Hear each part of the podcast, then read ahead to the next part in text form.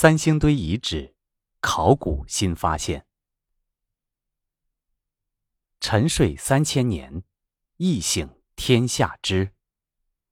被誉为二十世纪人类最重大的考古发现之一的三星堆遗址，在一二号坑发现三十五年后，又有了重要的收获，再次受到了全球的瞩目。二零二一年三月二十日。在成都举行的“考古中国”重大项目工作进展会，通报考古工作者在四川三星堆遗址新发现六座三星堆文化祭祀坑。截至二十一日晚，已出土黄金面具残片、巨青铜面具、青铜神树、象牙等重要文物五百余件。考古工作者正用他们的双手。一步步复原、唤醒那些消失在历史长河中的文明传奇。三星堆遗址文物持续上新。黄金面具，在新发现的五号坑中，考古工作者们发掘出土了一张独特的黄金面具。与之前的三星堆遗址一二号坑的发掘中出土的六件黄金面具相比，新出土的黄金面具。显得格外厚重，而且与众不同。青铜器，考古人员在三号祭祀坑中发现了数十件造型精美、保存相对完整的青铜器。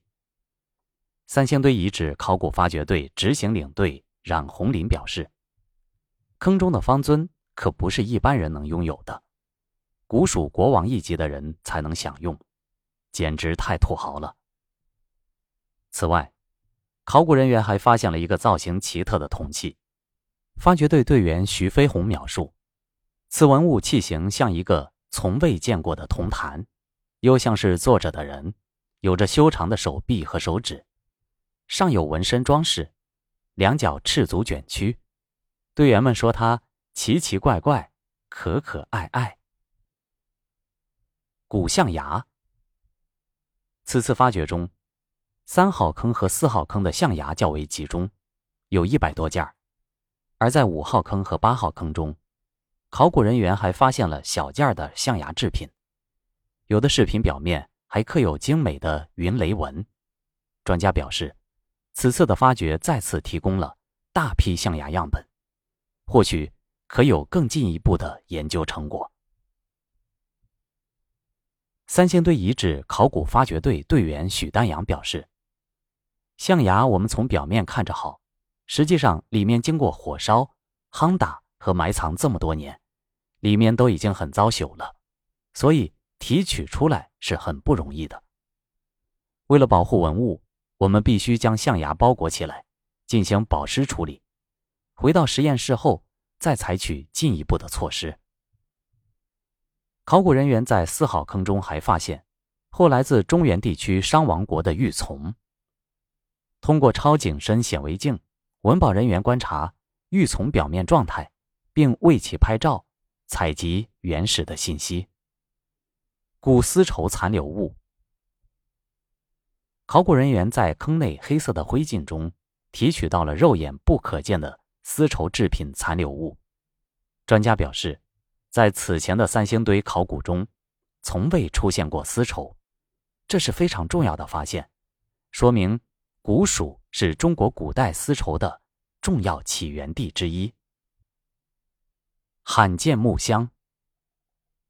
此外，在六号坑还发现了一个前所未见的木箱子，它与坑等宽，碳化严重，暂未发现与墓葬有关的迹象。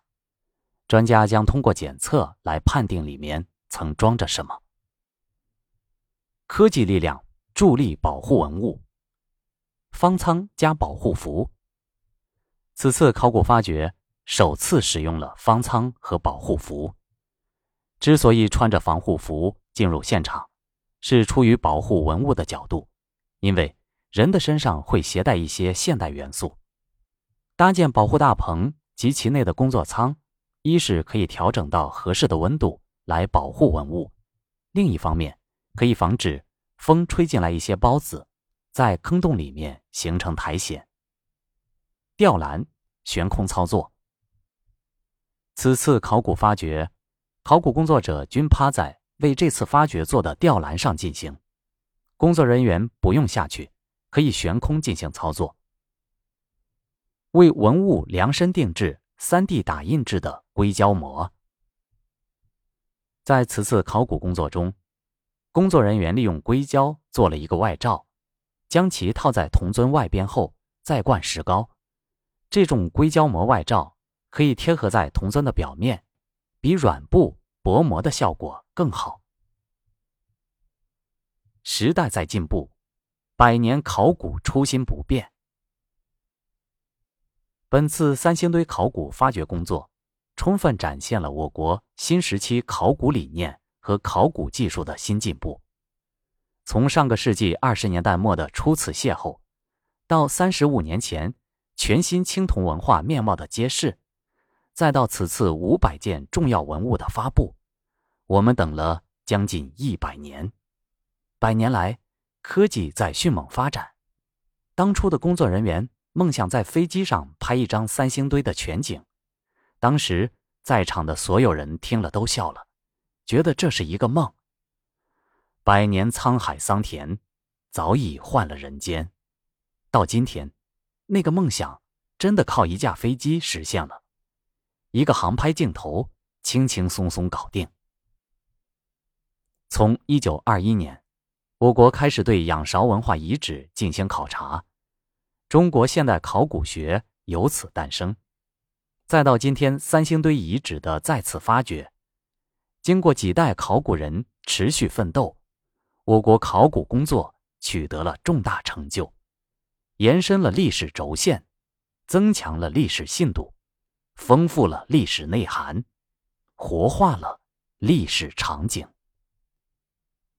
百年考古大众化，在今天，我们更可以通过直播。实时分享考古工作的进程，让越来越多的网民参与进来，让文物考古以更加接地气儿的方式进入大众视野。在这过程中，是古代文化与现代思想的疯狂碰撞。这样的关注和互动，使得考古不再冷门，文物不再高高在上，考古热潮不断涌现。认识历史离不开考古学，文化自信是更基本、更深沉、更持久的力量。此次三星堆上新掀起的全民考古热，不仅是一阵风潮，更是一针强心剂。它把三星堆的热闹带到每一个国人的心中，将血液里对于优秀传统文化的那份认同与尊崇再次沸腾。助力国人文化自信再提升。致敬，中国考古一百年。